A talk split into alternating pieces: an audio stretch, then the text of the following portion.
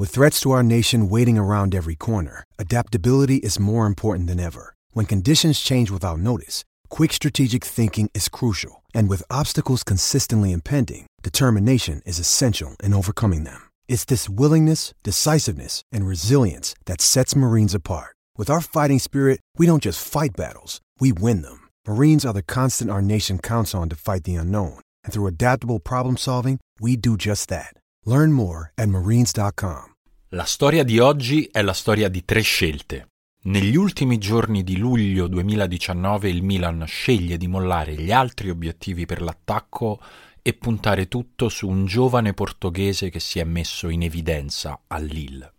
Negli ultimi giorni di luglio del 2020 il Milan sceglie di mollare Ralf Rangnick e di puntare tutto sull'allenatore che sembra aver costruito una relazione speciale con il suo gruppo durante e dopo il lockdown. Negli ultimi giorni di maggio 2021 il Milan sceglie di mollare il suo capitano e fenomeno assoluto Donnarumma e di puntare tutto su un portiere che si è fatto molto notare nel campionato francese.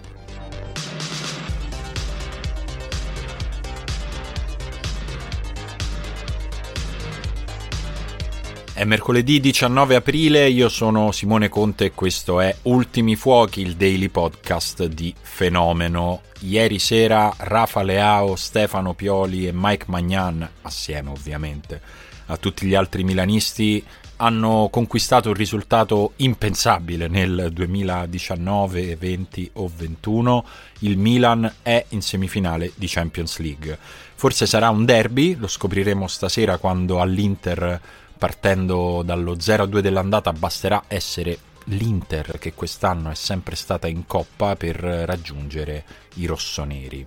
Dall'altra parte del tabellone ieri sera al Real Madrid è bastato essere Real Madrid per sbarazzarsi di un Chelsea che anche ci ha provato a riaprire il discorso qualificazione, ma ormai contro, contro questo gruppo di Ancelotti provarci non basta. A volte non basta neanche riuscirci perché, come abbiamo visto l'anno scorso, anche quando pensi di avercela fatta, poi alla fine ce la fanno loro. Auguri a chi li troverà in semifinale, probabilmente il Manchester City che stasera partirà con tre gol di vantaggio nel ritorno contro il Bayern Monaco.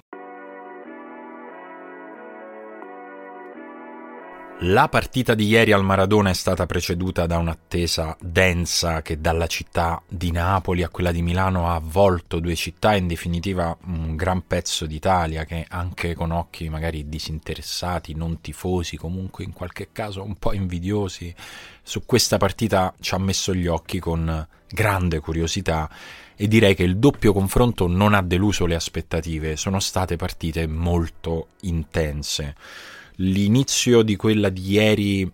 ha ricordato quella di una settimana fa a San Siro, perché mh, come a Milano il Napoli è partito fortissimo, con un ritmo veloce nel giro palla, con un ottimo lavoro dei centrocampisti sulla prima pressione, stavolta con forse un po' più foga, un po' meno precisione nelle ultime scelte, ma di fatto il Milan mh, ha faticato a superare il centrocampo per 10, anche 15 minuti però c'era rispetto all'andata una percezione diversa, eh, sicuramente da fuori e probabilmente anche in chi era in campo, perché se all'andata la sensazione era che fosse solo questione di tempo prima che il Napoli segnasse il primo gol, eh, ieri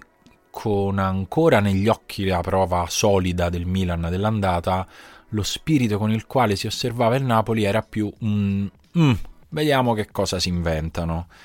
E mentre pensavamo questo è stato il Milan a inventarsi qualcosa, tra l'altro di molto simile alle invenzioni che avevano già messo in crisi il Napoli, cioè le ripartenze in grado di eludere le marcature preventive. La prima ha portato all'azione del rigore, nel quale Giroud ovviamente dopo anni e anni di rigori segnati aveva un appuntamento con l'errore nel rigore forse più importante di questi 11-12 anni. Ehm, devo essere sincero, io dopo la parata di Meretto ho pensato ok passa il Napoli perché mi sembrava la scossa che serviva alla squadra e all'ambiente, un episodio favorevole dopo la lunga sequenza di errori e anche sfortune che si erano susseguiti tra la partita di andata e l'inizio di questo ritorno.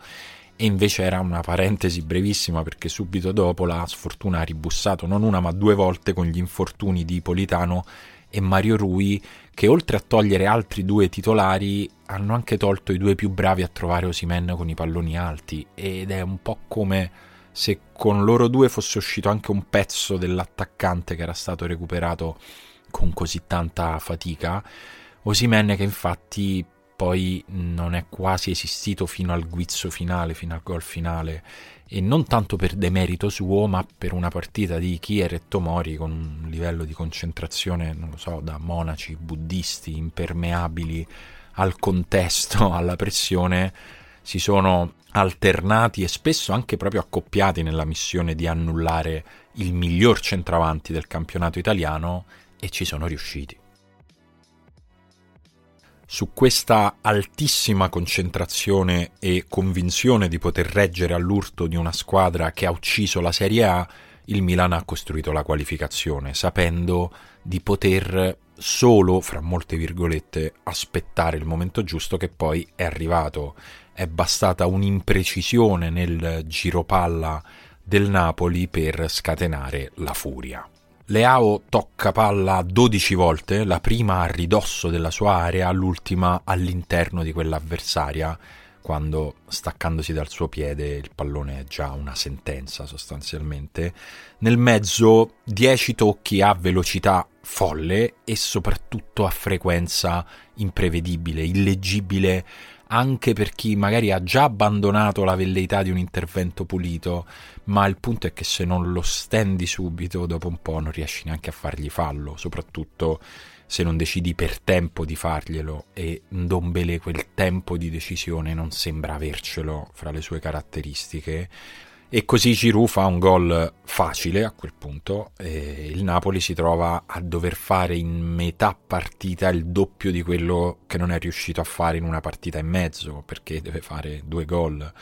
E a quel punto inizia a essere troppo in troppo poco tempo perché poi più passano i minuti e più la bilancia della fiducia pende sempre di più da una parte col Milan sempre più convinto il Napoli sempre un po' meno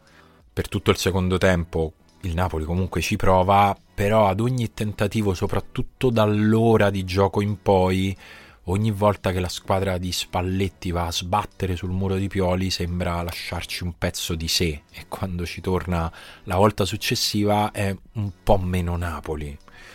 L'ultimo bivio capita sui piedi di Kvara,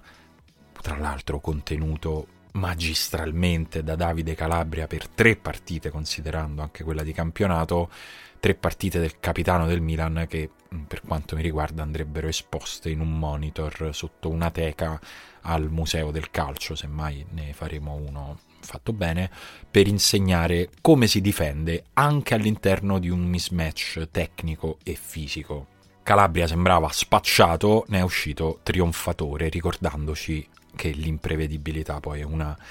delle cose che ci fanno entusiasmare all'interno di questo gioco. Kvaraschelia aveva avuto a Milano il pallone per uccidere la sfida dopo un minuto e a Napoli quello per, diciamo, rianimarla a 10 dalla fine, li ha sbagliati entrambi. È così forte che secondo me bisogna già avere paura di quanto cresciuto e ancora più forte uscirà da questa esperienza anche perché poi sul rigore lui non tira neanche così male, ma ha la sfortuna di trovarsi davanti un Megnan che in questo momento fa quasi la differenza che fa un Haaland, quella dei fuoriclasse assoluti. Il Milan può essere davvero orgoglioso sia di questa partita, sia delle scelte di Maldini e Massara che nel corso degli anni hanno portato una squadra smarrita ad essere una delle top 4 d'Europa. Eh, il Napoli invece si leccherà eh, queste ferite che bruceranno per un po'.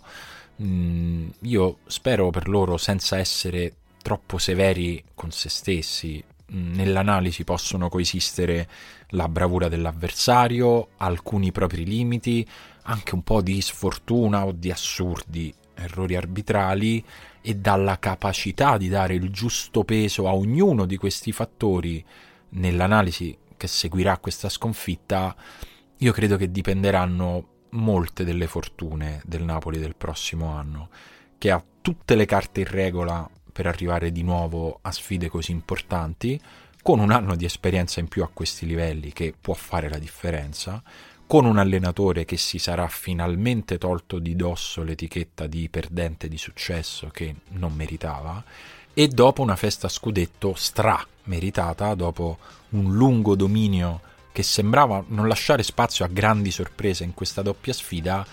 è sfida che invece ci ha ricordato che i campionati li vince chi è forte per mesi e le coppe chi è speciale negli attimi e in questo stavolta è stato più forte il Milan. Ci sentiamo domani con Dario Saltari. Ciao!